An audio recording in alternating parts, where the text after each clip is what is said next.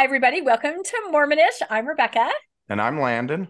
And we have an amazing guest with us today. We are so excited to welcome Marti onto the show. She is um, has a wonderful podcast called Where Will You Go? And in addition to that, Landon, why don't you tell us some more about Marti? Well, Marti's a, um, was a member of the book club that we started. Uh, we met her at a uh, John Dehlin event uh, one night. They came over. Tom was out looking for people and brought them over, and uh, we just uh, became friends ever since. But uh, Marti uh, has been doing this podcast, and she is a kind of a coach for how to do relationships and how to talk to people who have a different belief than you. And so, Marti, uh, let you kind of introduce yourself. Yeah.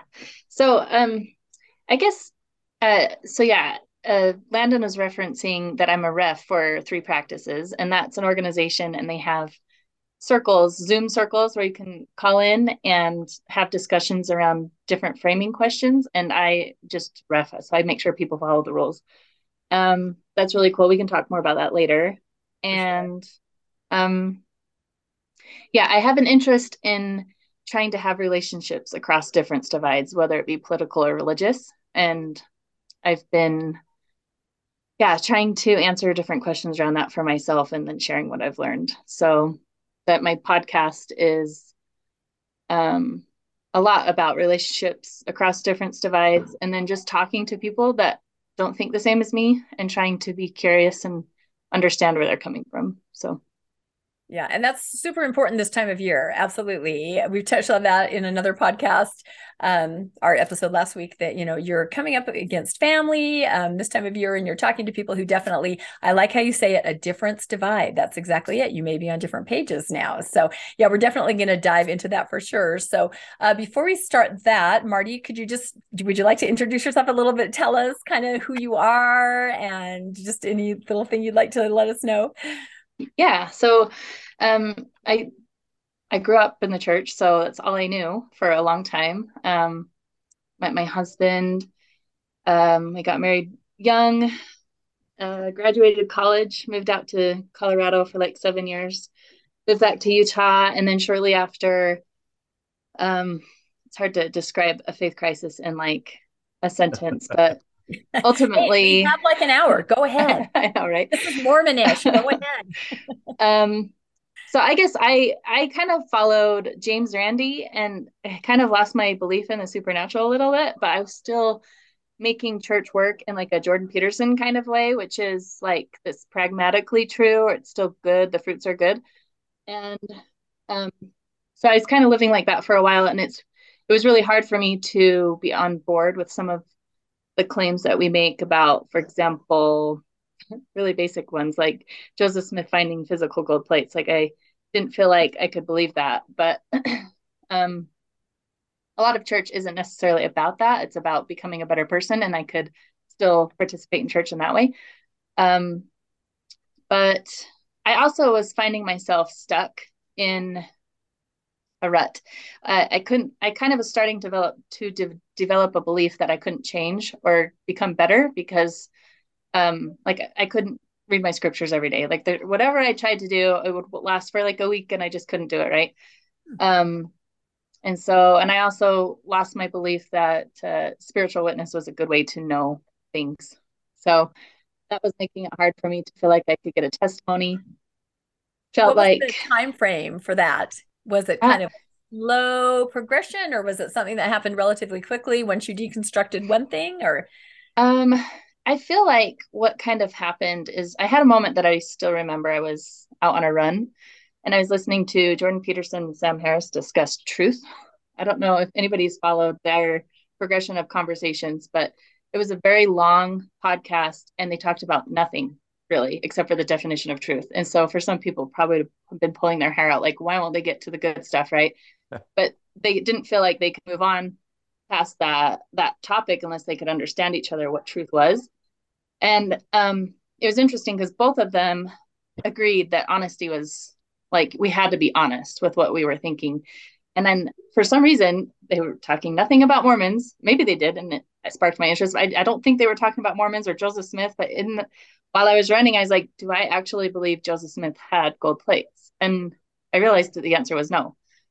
and so I was trying to figure out what that meant for me. And I was like, uh, maybe it's maybe it's not a big deal. I don't know. So that's where things happened for me where I, I started to realize like the more I was understanding about what other people think and just learning, I, I was like, I'm losing my confidence level that this is absolutely true. Um, and I kept on getting the feeling from talks from church that that was the goal in life was to gain certainty, right? Like to gain a testimony and a sure witness and be positive that this is the right thing so that you can share it with the whole world, right? And I was just finding that as I was learning more, I was losing confidence. so that's such an interesting way to say it, yeah. but that describes it absolutely perfectly. Did you, I'm just trying to picture you coming home from the run, saying to your husband, "Guess what? I all of a sudden oh. realized that I I, I didn't tell anyone. Pretty private, fact, yeah. It was all on my thoughts, and so like here I am trying to say what I was thinking, and I don't think your thoughts are as articulated as how I have to say give you an idea. And so really the idea was really jumbled I guess is a good way to put it. Right. Um, but I do remember having the thought, like, do I believe Joseph Smith really had physical gold plates? And I remember thinking, no, I don't. Um, so I don't know. So I was still practicing, like everything. My husband wouldn't have even known, right? And I didn't even know. Like I wasn't even sure that this was a problem. like, yep. so yeah, it's really hard to describe. But um, eventually, I um, I would say this was kind of an off and on. I'd have a desire to talk to my husband or a desire to talk to a brother that I have that I already knew was agnostic. That was that's a whole other story, but um, he's fairly friendly toward the church, and so I'd want to talk to him, but I was like, I don't feel like I can talk to him until I talk to my husband. Like I felt like I was cheating on him by not letting him know. and in the end, I really think it was probably a good move for me because I think it slowed down the process and we were able to go through things together versus me going on on my own and then being in basically a mixed, faith marriage. Like i don't feel like we ever were in a mixed faith marriage and i don't know that would have been really hard. So i think i knew that would have been hard for me and i think i was protecting myself from that. I don't know maybe not. I don't it's hard to say. Um i didn't even know what that well i didn't even realize that was a thing. Like i didn't know about john dehlin i didn't know about um any i didn't know about this world that we're in right now I had no idea it existed well and that's so funny because you, you arrive at those those thoughts on your own. A lot of people have that misunderstanding. Oh, someone was influenced or they knew about all this out there, like you said, the world. No, you just yeah. arrive at it. It's just a very just, organic process, different for each person, but you just arrive at it. Right. I kind of gave myself like a, a bit of an outsider test of faith, I guess. And I was realizing that I I don't know. I, I've had that before too. Like I remember in high school thinking things like, it's a good thing I was born in a church because I never would have believed this. like so so I kind of I kind of felt like I was born into this family for that reason, you know, like I still believe I don't know. Anyways, um yeah, I did talk to my husband. I think I went through that for it's hard to pinpoint when that happened. I know when that podcast happened, but it was roughly like three years before I ever said anything to my husband and it just kind of came up organically in a conversation. We were talking about how how we um, we're going to improve our family home evening and our come follow me lessons for our family and stuff. And i i don't even know how it came up but i, I basically was like i doubt that i'll actually be able to do that because i was in this rut of actually feeling like i couldn't improve anything let alone spiritual stuff. I just didn't feel like i could change myself. I kind of was like in the deterministic mindset that like I am my genes and my and my um you know history up to this point and there was really nothing I could do about it. Like I am what I am and I, I can't get better. Like it was really a pretty bad rut to be in. Um I think a lot of times spirituality like the church can get people out of that rut but it was causing me to be in that rut. So it was uh yeah it was kind of depressing. So um so I told him about how I didn't know the church was true anymore. I think I might have worded it something like that. And he was freaking out for like 24 hours. I didn't find out until much later. But he he said that um, he was like, "What does our eternal marriage mean? Nothing to you?" Like, so he was having his own on his side, like, "What's going on?" And then he came and talked to me like 24 hours later and he's like, what does this mean? I'm like, nothing. I'm, I want to try still. I'll still try to try it. I just don't think it's going to work. That's basically how I put it. And he was bothered that I wouldn't just pray about it because I kept on telling him, even if I got a spiritual witness, I would doubt it because I'd be afraid it was me wanting to believe it. Like it was me creating it so that I could believe it. He, he couldn't understand that. He couldn't understand why I didn't think that was a good way to know things. so, um, but anyway, yeah, so we decided to go ahead and try to do better um, with things. It was it was like two months after that we got asked to like speak in church, and my husband's topic was how do we know by reason or revelation and i was like wow that's kind of on topic topic and um and then my topic was why we should listen to general conference so it was the sunday before October of 2019. And I oh, go. Sorry. Um, so then, uh, yeah, I gave a talk. It must have been decent because then after that, they called me to be in the Young Women, and which is kind of crazy that that was going on, and they had no idea discernment, I guess, huh? Um. Anyways, when I got called, um, I was pretty upfront with the bishop about it. And I told him where I was at spiritually and that I didn't feel like I could know. And he was really compassionate. He was really awesome about it. And he said, I, I really feel like this is where you should be. So accepted the calling and I served there for um, a few weeks. uh, meanwhile, I have a spiritual high because I was honest with the bishop. He didn't take away my temple recommend he didn't um yeah he he let me serve in a calling in the fullest way that you possibly can being a presidency right? And so that was huge for me.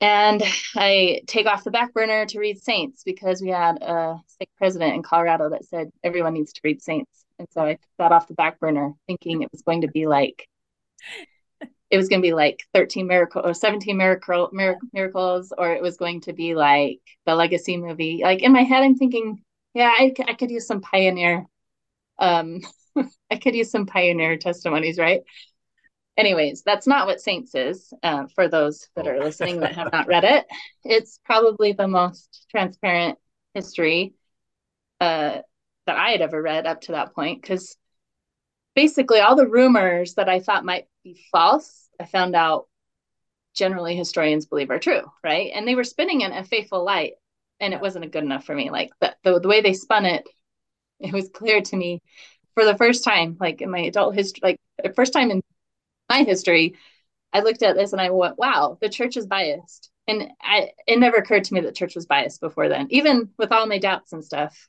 I, I still felt like maybe, hopefully, the church was the most the closest to God's church, right? Like it was still what it claimed to be, even in an imperfect way.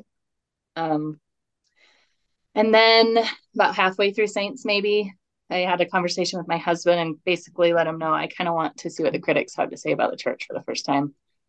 And then got on Reddit, and within like five minutes, someone referenced the CES letter, and then I was I was reading the CES letter, read it in like a day or two.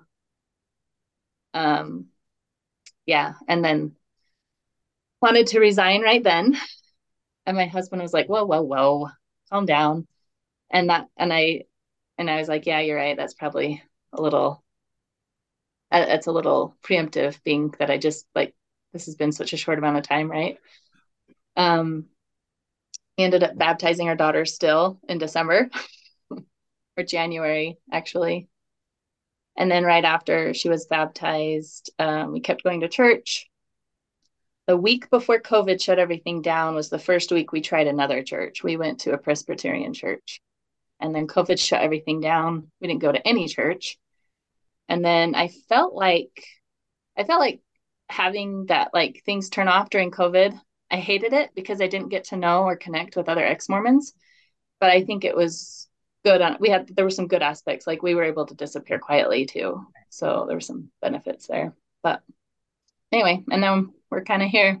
Uh, Definitely went through an angry phase, and I feel like I've kind of came out of that and just um, I don't know. I'm just interested in maintaining relationships at this point. At, at what point did you tell your parents or uh, other close family members, and and how did that go? Uh, we told them pretty early on. Um, we told them before the baptism because we were afraid there wasn't going to be a baptism, and we wanted them give them a heads up of why. But um, we kind of we we were in this place where we didn't know where we were going to go. Right?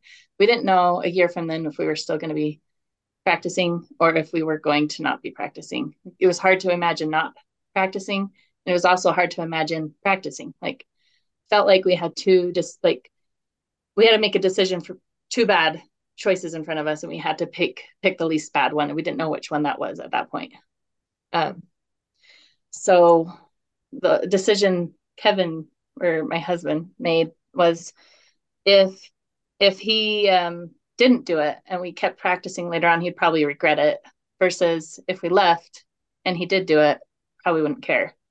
Mm-hmm. and so he talked to the bishop about it. Again the bishop was way cool about it.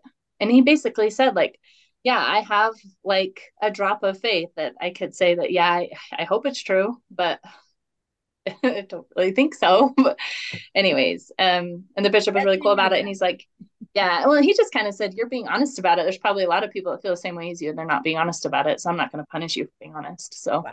Bishop anyway. Roulette, you won that one. That sounds like a very yeah. He's we're still friends with him. He's really awesome. Wow, so. that's really lucky. Yeah. Um.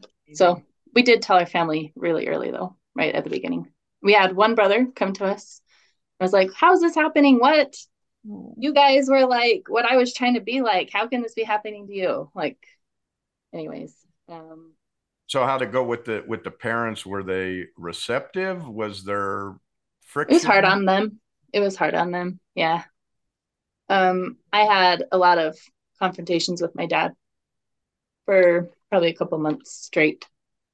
I was going over there quite a bit. I was helping them on their the farm, and uh, so I was there a lot. And it seems like he wanted to bring it up almost as much as I did because I did too, right? And there's just a lot of negative interactions. Um, I talk about this on when we did the Good Book Club for Dummies, um, and then also for I, I published that as a podcast episode. But I was reading a book and I just realized that I need to start focusing more on what we have in common than what we don't agree on anymore. And that really helped our relationship a lot. So is that but, what yeah. led you to to the uh, three um, three practices? Were you concerned because of the relationship with your father, or was it neighbors, or what? What led you to uh, I would say that and say I need to find a way to talk to people that's not confrontational? Right.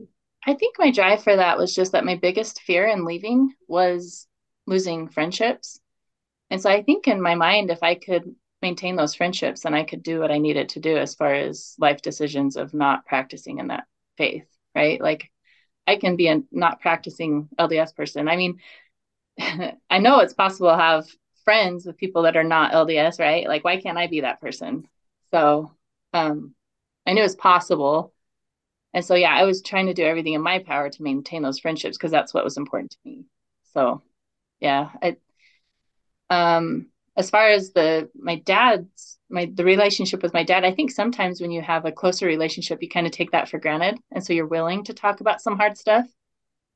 And i just i realized um, while i was reading a, uh, listening to an audiobook that like we haven't been like there's like a five to one ratio that David Ostler, Ostler brings up in his um, Bridges book. Uh, so do you guys know? Have you heard of that book?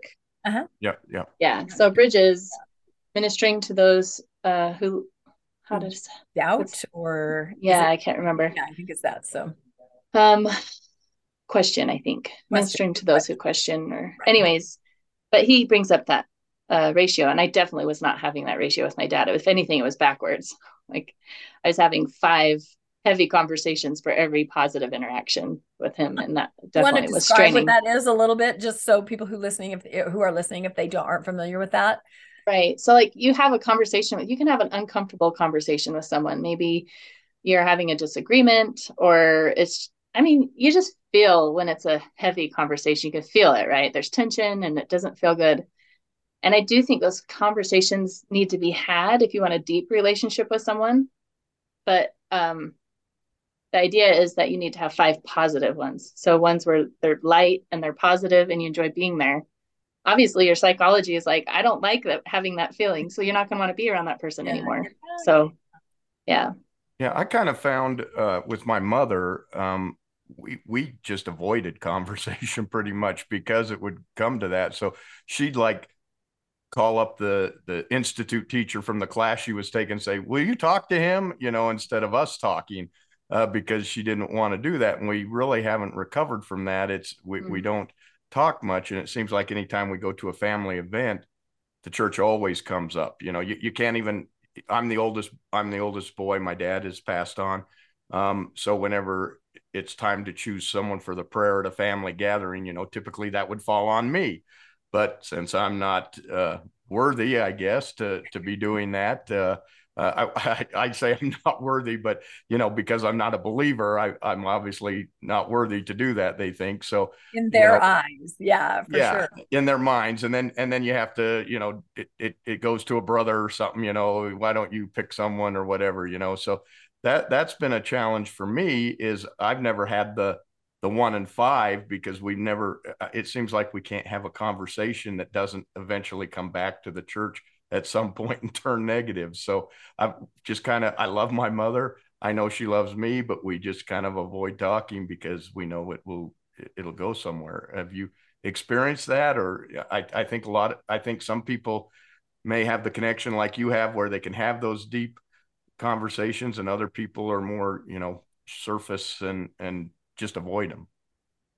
I I would say that I don't, I can't remember the last time my dad and I had a conversation like that. Um, so I think when you're going through that phase, I think is when you're wanting, you're like, you're, it's almost like I, I definitely feel like I did this. As I was leaving, I wanted everybody to know I did everything right. I followed all the rules. I am not leaving because I'm lazy. I'm not leaving, you know, like all the reasons that we're taught that reasons people leave. I was like, it shocked me that I was raising leaving because my intuition was telling me like there's there's a problem here, right? So it it was shocking to me that that wasn't ever a reason I thought of that that thought that people left, right? And so it was so important for me to it's almost like there's like this social currency you have and you don't want to lose that like within the Mormon framework. Yep. And you've worked so hard. I don't i don't know that i mean i'm not saying that people that are doing all checking all the boxes are doing it just for the social currency but there is a social currency and there, and there is on this side of it too that's just life i think. Um and you don't want to lose that. You want to like maintain that and still leave. And i think at some point you just have to accept that that's not a social currency that you're going to have to go build up your social currency with other things you know like does that even make sense what i'm trying to I, I don't know. I'm thinking off the top of my head here. No, I've never had this. no, that absolutely makes sense. And I think you protect the currency. Like, I mean, I admire you so much for letting everyone know in your family where you are. I admire Landon um, for doing the same. My situation, no one knows. Mm-hmm. so I'm, I, I, have imposter syndrome, but it, it's just impossible. My parents are elderly. There's no way they would even understand. So in my mm-hmm. mind, you know, I'm maintaining my currency. I'm, I'm doing it to be kind because they just honestly would not understand. I have one sister, you know, she knows a little bit more about where I am, but I've I've never done what the two of you have done with different results. It seems like in Landon's, you know, Casey's just avoiding those conversations. You are in a place where you can have those conversations. So, um, I don't know. Or just Everybody, okay, or different. or just be okay with not having them too. Or just like, be okay with not having it. Yep. Yeah, that's, that's exactly right. And that's how I'd say it's been lately. Um, However, if if I really wanted to ask one of my brothers or even my parents something like some a burning question that I really wanted to ask them, I feel like I could. Like mm-hmm. it's just that and I don't even feel like it would hurt the relationship. It's just I've gotten to a place where I'm not curious about where they're at because I already knew where they were at, you know? Like I and I'm not interested in giving them new information that might set them that I, I really do think that uh, confronting information that like from saints it's is better when you are the one willingly going out and getting it i guess i, I don't want to throw that at anybody at anybody right because you're not going to give that as a christmas present to people that no. you well it's funny though i'm pretty sure my mom read it so oh really Mm-hmm. Different perspectives. Isn't that interesting? Mm-hmm. For some people, saints like you is the nail in the coffin. Other people find it incredibly inspiring. So yeah. you never know how someone's. So, well, and your your children were younger, um, yeah. which I'm always very jealous of. I raised my children entirely in the church, and that's its own set of circumstances. But so, how did you discuss it with them? How how is that going with the children? Uh, COVID helped. See, like nobody yeah. was going to church, yeah. right? So they friends weren't going to church we weren't going to church um, we've kind of as church started back up we kind of left it up to them whether they want to participate in the activities and they actually do participate still um, our records aren't with the church anymore. So we're just you know that neighborhood kid that shows up at the activities. I mean i know when i was doing the activities i was always one of those kids right? And now i understand why. Right. but um but yeah. Uh yeah so early on i remember my kids being scared that we were going to leave the church. Um but through covid and stuff like that um like i we have one daughter that is i don't know how to describe it um she's more open i would say to like going back to church if that's what it is but we ask her specifically about going to church she's like no it's boring so it's not like you can always count just, on that. Yeah. Yeah. I, I, found that I found that kids, the kids were a lot easier to talk to than the parents. Um, my, you know, my kids were older. Uh, I had one who was uh, already out of the church. Uh, she left for a boy, uh, but then she found other things out. Uh, so she kind of knew things before I knew them. She never really discussed them with us. But I had a boy on a mission. I had another boy who was going to go on a mission.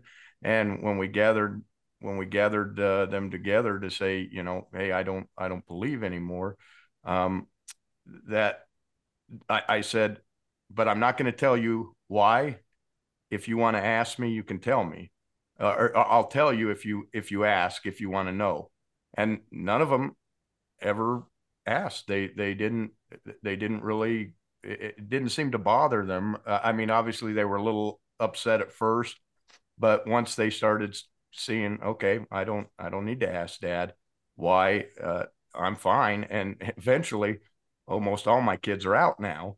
Um, and they've never asked me anything. They found it out on their own. Uh, so I found with the younger ones, it was much easier, but with a parent, they almost, uh, you know, they kind, it's kind of, you know, oh, I raised you better. I need, you know, why would you do this to our family? You know, you're separating our family. And in my case, my father's passed away, and my mom's just waiting um, for him. You, know, she's waiting to die and go be with him, and I don't want to have a conversation with her saying, "Oh, this isn't true," you know. And here's all the things I found. I'm I'm like, I just want her to be able to go, but we can't get together and and not church comes up and we not start knocking heads together. So it, it, I think it's a little different for everybody, but I, I definitely think yeah. telling the kids was for me easier than telling the parents.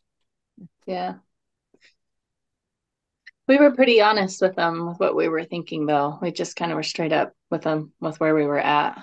Like when we were uncertain, that's what we told them. And we asked them how they were feeling. And I remember that's what when my one daughter said, I'm just afraid that we're going to leave. I'm like, you don't have to worry about that. Like, if you want to go to church, I'll support you. We'll go to church together. Like, not a big deal. But yeah, after COVID, they didn't want to go to church. So it wasn't a, it wasn't a thing. In fact, I've been to church, and that week that I did go, I asked them if they wanted to come with me. They're like, no. so, anyways, um, no, it's it's interesting. I I think it is hard for a parent probably, and and not in just like some.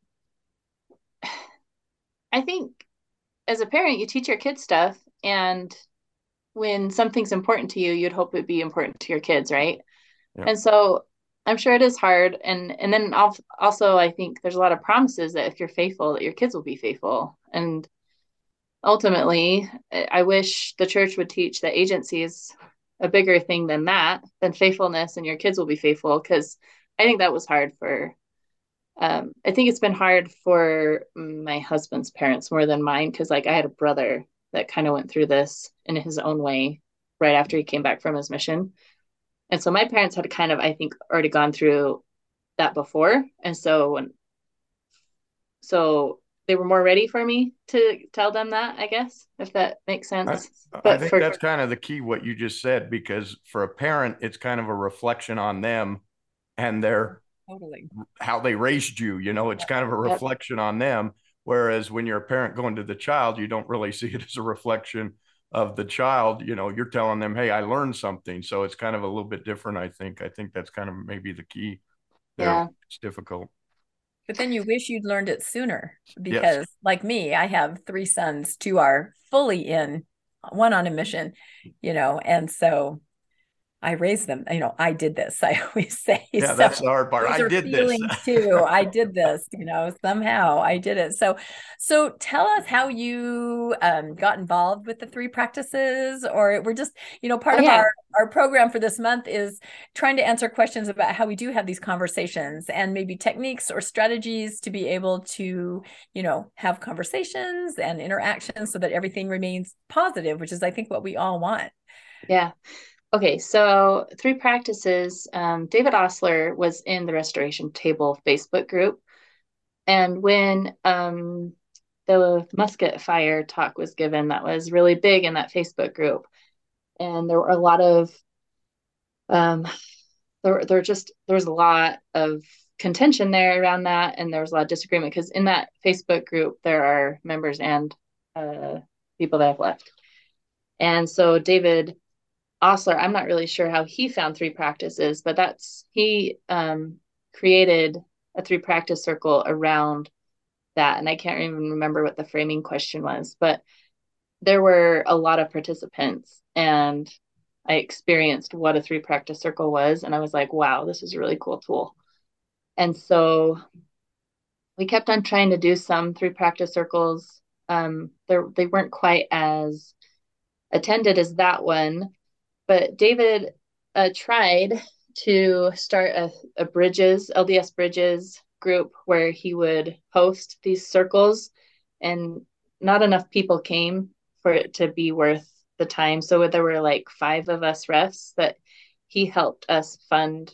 He helped fund our training because when you do the training, it costs a bunch of like I can't remember. I think I put a hundred dollars toward it, but I think David also did more way more than that. I want to say it was like 500 or something like that to do the training. And so um, he kind of gave me a scholarship, if you will, to go through the training. And after I did that, um, uh, yeah, we tried to do those circles and they just weren't well attended. I think if people knew what they were, I think they would have been. Um, but can, can yeah. you kind of describe what they are? Um, yeah. I so yeah, I attended too, I think. Yeah. It was absolutely fascinating. So yeah, yeah, describe it's so there's a framing question. Um I think I think I did one where it was something like um shoot, I can't I don't know. I should just so if you go to threepractices.com, they have ones that are upcoming and you can look also look at a list of previous ones that they have done sometimes they're politically driven um i I wish I had one off the top of my head. My mind is drawing. definitely questions where people are going to be fairly passionate on either side of it, or have some definite points of view, even yes. completely at odds. These yes. types of questions that you address. Yeah, something like, uh, "How do you feel about your family member that has left or stays in the church or something like that. I can't remember. I right. I did so anyway, you have a framing question. And there's like a little intro video to like help you understand what it is too that we always play. And then uh you go at the very beginning, the rules, rules, they're really not that complicated. Honestly, you could sit in a room for like five seconds and then figure out what the rules are yourself. You don't have to have them read to you. but they do go through the rules so that you can feel comfortable participating if you want. You can just watch. Um, and so you get a volunteer to respond to the framing question. You have two minutes. So the ref will hold up a timer and say, you have two minutes to respond. And as soon as you're two minutes up, you're done talking. And then people can ask you clarifying questions, beginning with, I'd be curious to know. And then those questions aren't really supposed to be that leading. They're supposed to be genuinely curious. So you get to practice being curious, and then the person has a minute to respond. And so you might get um, like maybe four different people asking them clarifying questions, and then you go to the next volunteer that will um, talk for two minutes on the framing question. And what I've found when I first went to them, it was interesting because I would go to a circle and then be up all night thinking about it, going, oh, I should have said this, I should have said this, and just so concerned about how I wasn't able to get my idea across. And the more that I've gone to those, the more I've realized that's not about them understanding me or me convincing them. It's about me practicing listening. And so I wouldn't say you should use this as a tool uh, to convince anyone because that's not what it's good for. it's good for you to practice listening. So, and I think that that tool is probably the number one thing that when you talk about relationships, what do they say? Be a good listener, be a good listener. But how do you even practice that, right? Like when you're in the heat of the moment, you can't help it. Like you're emotional and you are like mad, you're angry, you're like physically mad. You know what yeah. I mean? You can feel the heat in your yeah. chest and you're just pissed. so, and that's how it was for three practices when I first started going to them. And I can't say that I've I have really learned to oh let me tell you what the three practices are. So the first one is I'll be unusually interested in others. The second one is I'll stay in the room with difference and the third one is I'll stop comparing my best with your worst. So I don't think you'd get that from just going to one circle. But as I've gone to a bunch of them and I've refed and stuff, especially, I don't know if this would happen in all cases, but I've got to know some of the other refs that definitely think differently than me. And I've just really been like, I admire, I admire them, some of the qualities they have, how how curious their questions are or how um, how well they are able to sit in the room with difference when I know someone's saying something that they probably disagree with, and and so then you um, you start to really be able to not compare your best with someone else's worst because they may disagree with you on something. So that's a big anyway. one. No, the, the one thing I learned that I still use all the time is I'm curious to know. Yep. That is just such a great way to ask something because you're just saying you're curious. Please tell yeah. me your point of view. It's non-threatening and you can kind of go back and forth. So I know that's the very simplest level of that, but I really definitely having attended a couple took that away that if there's ever a situation where I feel like it might get a little dicey, I'll just say, I'm curious to know. And it, it who well, can disagree with that? an, an example example of that, you know, uh, just recently, I don't know if uh, uh, Marti, I don't know if you've seen in the news this gold statue of Joseph Smith mm. Uh, that they put in India. And I can just see you're going to a, a family gathering uh, with with your relatives who are believing, and one of them might say, "Oh, wasn't that incredible that that golden statue of of Joseph Smith?" And a, a way to answer that, Rebecca, you you would say, "I'd be curious to know why you think that is is neat you know? Right. It, it what resonates with the statue what resonates with you, you. yeah why is that why do you think that is cool? And you may have a completely different opinion be going i'm thinking that's idolatry or something. Uh, but but but you listen to why they think it's cool because they may have a legitimate reason for why they think it's cool. Right. But but you haven't thought of it yet. So right. that was what i thought was was cool about the the thing is it made you sit back and listen and say, okay, he's got a different point of view. Let me at least listen to it and and see if I can understand it, uh, even if I don't agree with it. Right. Very true. Yeah. And you know, I forgot I want I forgot about the restoration table that you're involved in. That's another amazing place okay. where you're trying okay. to build the bridges. So yeah, talk about that. I I that slipped my mind to ask you, but that's another amazing thing you're you're involved in. Yeah. Um, so Stephen Pynakker, that's how I found him. He would when he was first starting up his YouTube channel, he put links to his videos in there and I out of curiosity went over and looked at him like, wow, this is so cool. so um I I haven't been as active on Facebook. Period. Um, I I have I don't love Facebook. Uh, I don't like social media. It gives me anxiety, so I just don't. I'm not on there. Um, so I didn't even have a Facebook account. But when we went through everything, I had a strong desire to connect with people, um, and so I created a Facebook account because I ran across uh, uh, Tony Fieldson's YouTube channel, which is also called the Restoration Restoration Table. Um, he put out a video right after conference of 2020, I think, and uh, I never listened to conference better than the one right after my faith crisis. I don't know if you guys are the same, but I was listening every word, right? Oh, saying, yes. I'm curious to know why you would Yes. say that. oh man, it was actually a huge disappointment because I was. It's so interesting. The world revolves around me, right?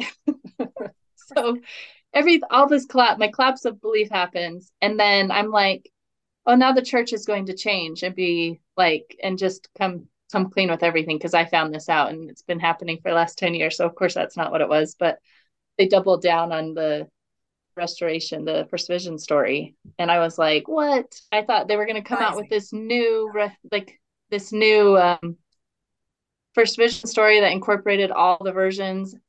And they didn't and i was they just it felt like doubling down. They were just going to totally ignore all of the i don't know.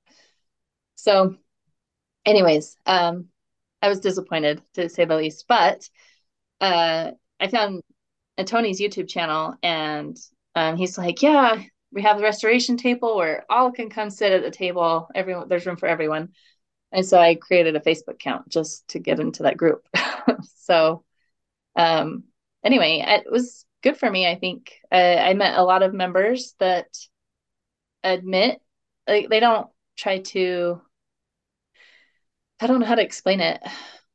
While keeping their faith, they're able to say, "Yeah, I, I can understand your point of view." Basically, they're just there were a few people in there that it they acted in a way that I wanted to stand up for them too. Like I wanted to stand up for their belief and be like, you know, it's sometimes ex Mormons are unfair too. You know, um, And so it's a place where practicing Mormons, nuanced Mormons, post Mormons can all interact and all Yeah.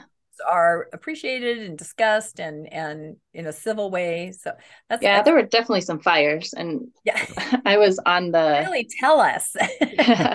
well, like Tony, Tony invited me to be one of the admins, and there was like a group of us, twelve of us admins. I can't remember. Anyway, and we were we would have meetings to discuss stuff, and we were all pretty active on there for a while, and then it kind of died off. Um, I don't know if it was really active because of COVID. Like this was all happening right during COVID, right? Um, so maybe that's why people had more time. Um, I haven't figured it out, but it has kind of died off. Or if there was just a new swath of people that were coming through, and I've noticed that as you leave the church, you kind of go through these stages. And maybe there were a group of us that were going through these stages together, but then it became uninteresting for people just entering. Does that make sense? Like, I don't know. Oh, I yeah, have, no, there's a progression. We see that in the book club, don't we? You right, know, yeah. people want to read. I got to read Blood of the Prophets, Rough Stone Rolling. The rest of us are like, give me a good astronomy book. Let's Yeah. read some philosophy. You know, you definitely are on a journey, and that's okay. Yeah. So yeah, I don't know if it. So it's not. If someone went to go visit it now, they'd, they'd probably be like, "What is she talking about?" But it was in its day quite active, and it it helped me a lot. I met some people that I just I I think are fair thinkers, and um, it was interesting to find those people. So I've, I've got a question. Uh, in, in my family, we we've got a lot of boys, four four boys and two girls, and we're we're very passionate when we get together with with our arguments. We have very lively discussions, and I'm the only one who's out, and sometimes you feel completely, you know, outnumbered, Mhm. uh, and, and and you get frustrated. What what's your recommendation for when that when that happens? Is it just walk away? Is it uh, you, you know what's the what's the strategy there to calm yourself Mm. down and get back into focus? that's a good question. When I have when I have get-togethers, it's interesting. So I've got a brother that's kind of on the same page as me, so I'm never alone. if we're gonna have one of those, and he is he will always get the questions going. Like he will ask the questions everybody's thinking about, but maybe want to keep the peace so you don't bring it up, he'll ask him.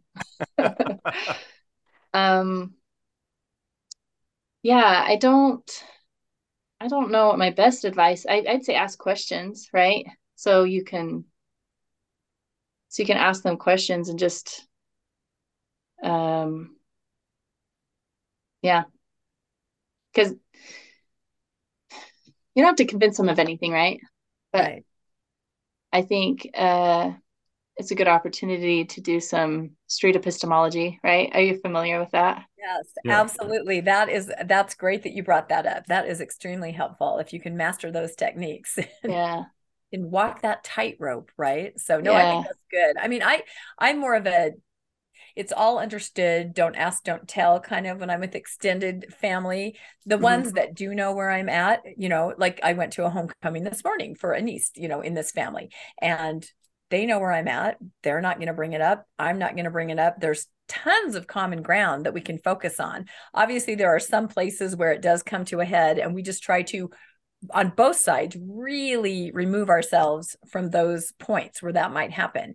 And we try to absolutely focus on the common ground because i think we both we both realize what we could lose if we do let it come to a head like that. So we just you know and i don't know some people might say that's not healthy but that has worked for years. And so my husband tom and i can still be really good friends with these cousins that we go out with all the time to movies and events and things. And we just do mm. not go there. We that's not the thing you have in common. So there's no really yeah, no need. luckily, it it's not the thing we have in common. Yeah, absolutely. There's more to it than that. Whereas with my family, I think maybe the one thing we do have in common is church, and so that's why I really don't go there at all, and don't mm. even reveal who I am or, or what I really think. So it may land and depend just on the relationship and what you're trying to gain from the interaction, what you're willing to lose to gain what you want to gain. You know, there's all those dynamics that are in there. Yeah, I, yeah. I, I think I've also found that um, when, especially when you know, you, I think one on one is a lot better way to have the conversation because, you know, you can sometimes you can have that breakthrough where you're you're openly talking. I I know when I've been in groups talking about it, there always seems to be that one person who absolutely has to defend the church no matter what you're bringing up and mm-hmm. and you just can't get around that you know and and then it just stops all conversation so mm-hmm. you know it, it seems to me like smaller groups rather than rather than engaging in a large group discussion like that uh, the, some of those conversations might be better one-on-one or or you know very small group well i know that a lot of families like they enjoy the the conversation right and that sounds like kind of what you're describing maybe i was thinking of that wrong where they're they're maybe not they're they're willing to get into it, right? Oh yeah, we, we we'll do a lot of political talk or whatever, and then uh-huh. you you know someone's on one side, someone's on the other, and you're just going at it, you know, and it and it's fun. But when it turns to religion, you're outnumbered. Personal. yeah, well, and you're more defensive. I you're mean, that's your, yep. your post uh, life worldview. You know, you can't rock that. It really does come down to what you believe about the afterlife, I think. And I sometimes I think, okay, there's this thing I call the Mormon lizard brain. I have experienced it in other people where you can be talking and then maybe you'll say something that you don't realize what you really said and if you're talking to you know a faithful member this lizard brain will kick in and to defend themselves it'll just spit out something fairly hateful you know because mm-hmm. you're maybe rocking their worldview and what you're saying i think of an example where tom and i think i've told this before my husband tom went um, to a geological site it was like a waterfall and whatever and the the marquee clearly said this is, you know, several million years old, right? And so he's reading it with his faithful Latter day Saint sister. And he's like, look at this. This is amazing. And look at that. And she goes, that's not real. That's not true. It's not that old. Nope, not, hmm. you know. And he was like, what are you talking about? Lizard brain. You know, that had attacked her view. She can't even entertain it. It just, so to me if you kind of understand that these things that may seem hateful or hurtful or or just completely like why are you closing your brain off? It's it's just kind of this innate reaction that protects you. And i think we all have that maybe right. not church in different things where you just have to say i can't hear that. I believe you know in order for me to maintain my equilibrium i have to keep thinking this you know? So maybe be aware of those in yourself and respect in others that they have that. So and at sure. that point i think you go i i will not engage you anymore because that is kicked in and that's it's a drop the mic moment, right? It kind Mhm. of is. And and that happens. It sounds like maybe that's in your family land and what you're talking about. They drop the mic and that's it. Yep. Discussion's Yep. over. So I don't know. and, and sometimes we just turn to the old stop by, drop the presents, and say we got to go. just avoid the whole thing. yeah. Yeah. Um, I was just thinking of something that it's interesting. I don't know, like I, I think about family conversations and stuff. And I don't know, I think everyone is pretty good at having those discussions for the most part.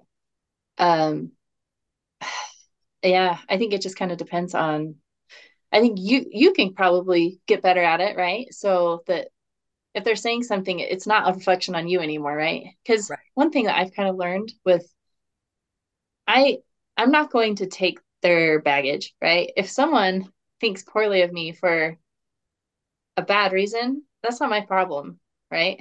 Like I think that happens in politics too, even like people make some assumption about you and they're wrong. That's their problem. It's not my problem to like defend myself all the time. Like I know I'm doing my best and that's the best I can do, right? Like I don't know.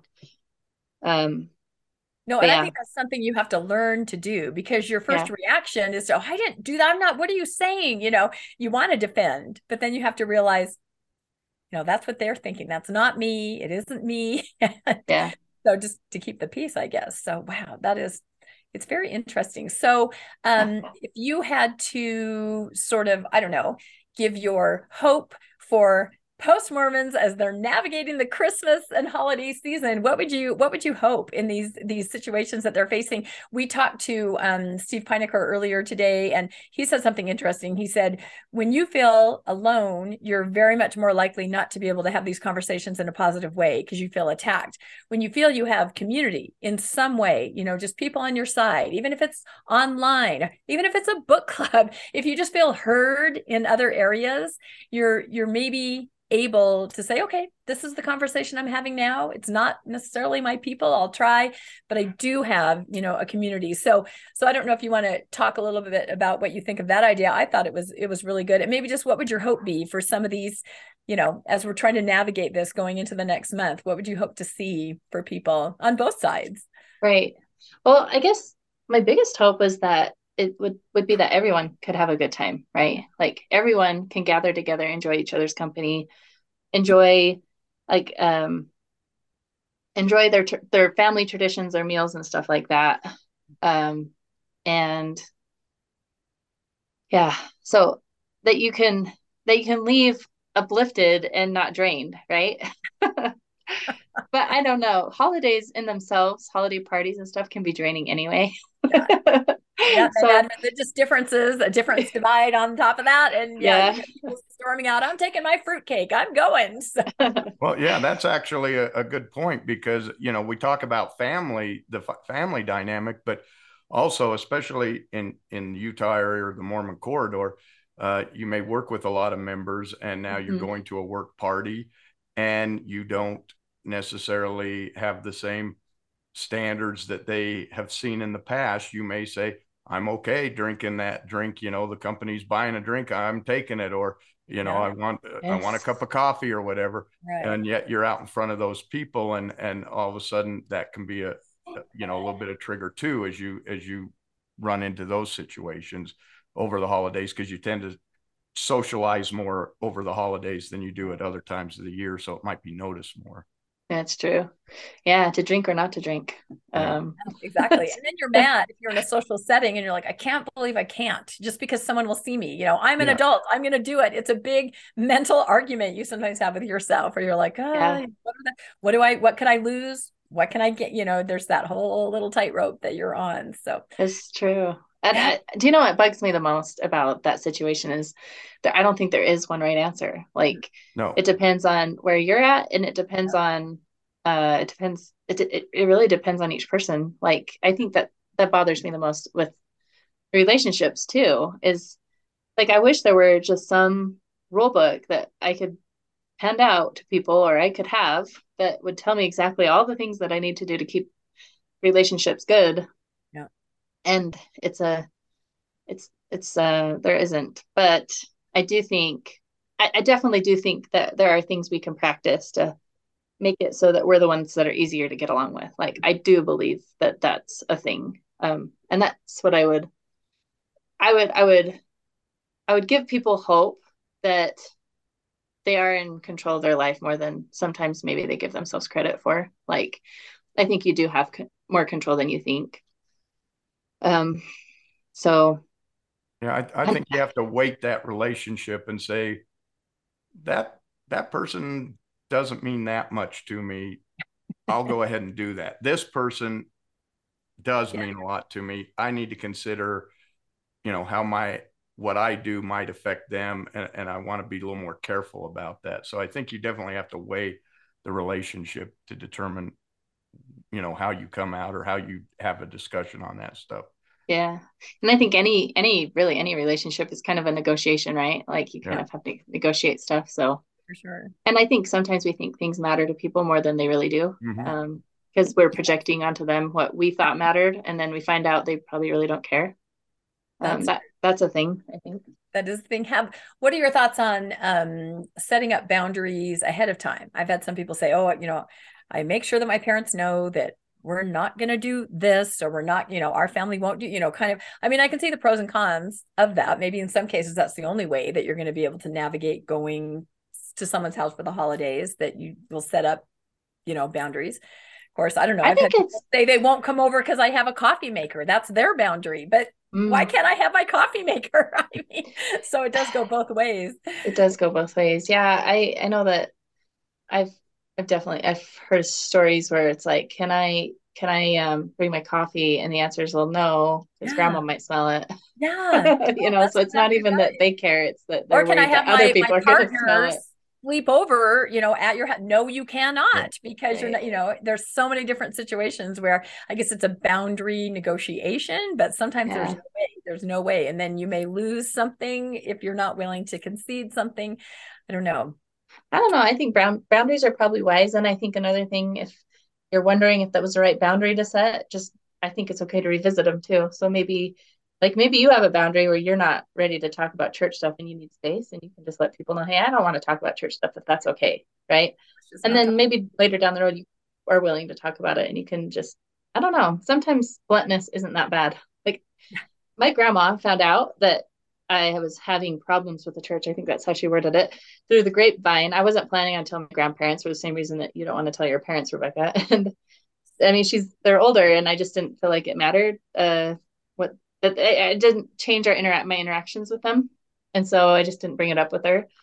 But she found out about it and it actually wasn't that bad of a conversation. She was very matter of fact about it and i was too and it just it was fine. Like she you know she bore testimony to me and it was kind of cool to learn that story because she'd never told that to me before and i don't know i don't i don't think we should we i try not to get offended when people tell me about something that's really important to them. And I just remember this is really important to them, and that's okay. Um, I do think the church can be very transformative for people. That is their spiritual home, and that's okay.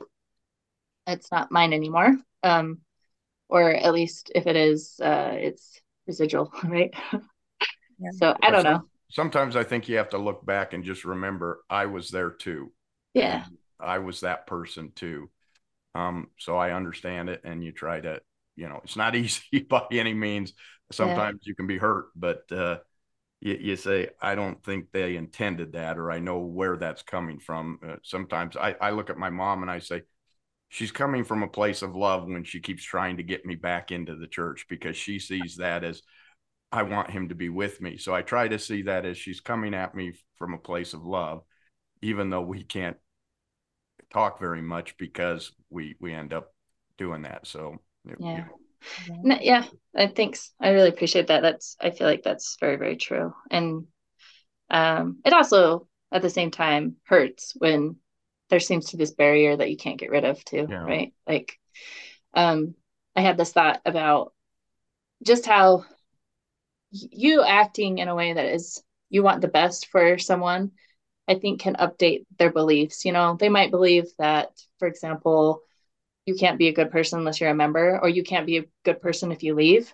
and your continual relationship with them can update that belief of theirs they're going to go oh wow landon really hasn't changed in the ways that it matters. He is still he's still kind he's still caring you know like he hasn't changed in the way that matters. So it turns out that good people can leave the church. And so then they might go oh maybe he can do more good outside the church than the church. I don't know. like, right? And I come home with a tattoo on this arm. And a... we have to be missionaries. That's exactly what it is, just by being ourselves. I think that's great. So, yeah. no, I think this has been a really uh, productive conversation. And, you know, of course, we have no answers, right? That's what we arrived at. But, but, and every situation is different, but really good suggestions, I think. So, uh, Landon, do you have any last thoughts? And then Marti Lynn, last thoughts, and then we'll probably end here. I think it's been wonderful. Yeah, I, I think what you said is is true. There are there are no answers. I wish we could push the easy button and and say this is what it is. But it's having the conversation, thinking through things and thinking how you're going to handle it is really all you can do. And then and then sometimes it's going to work and sometimes it's not. It's going to backfire on you. But uh, you know, you have a plan. Sometimes you're scared, but you you you decide how you're going to approach it, and then you you go and approach it that way. And and hopefully the best uh, comes out of it. So, yeah, uh, I think my last thought, I guess, is don't set up the person you want a good relationship with up for failure. So, the best example of this is um, sometimes you're like, why won't they ask? I can't believe they're not even asking why I left, right? And then on the other hand, you have this other idea of why won't they just give me space? And so you could think of a situation where they're failing no matter what. They didn't come and ask, or they're asking me too much, right?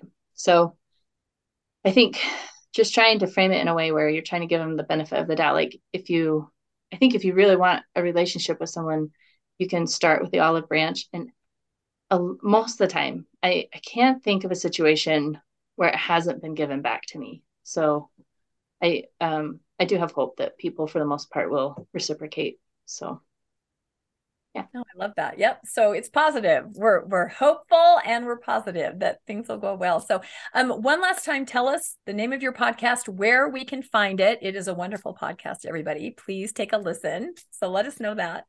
Uh yeah, so it's called Where Will You Go? And I believe you can find it in any podcast app. Um and then it's also on YouTube under Mormon discussions and there's it has its own playlist.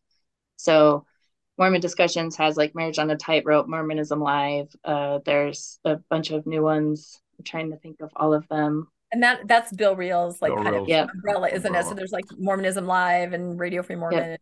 all that in there. Yeah. So a lot of good stuff. So yeah, excellent. And yeah, mine is mine's on there. And yeah. I I'm I if you want to come and hear something that you disagree with, you can come to my channel and you will hear it because I step on all the sacred cows.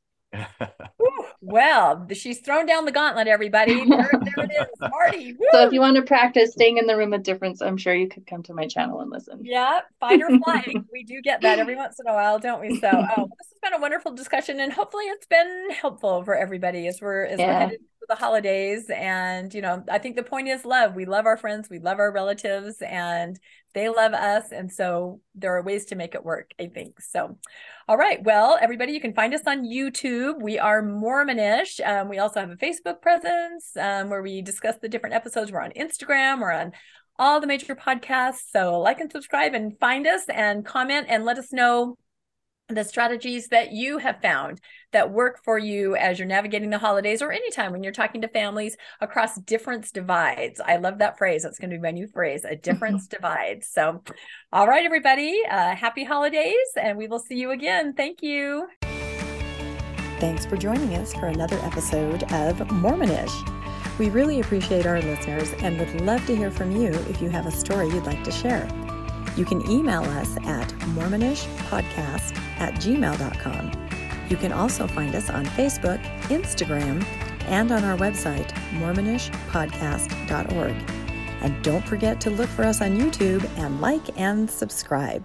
Keep joyful, everybody.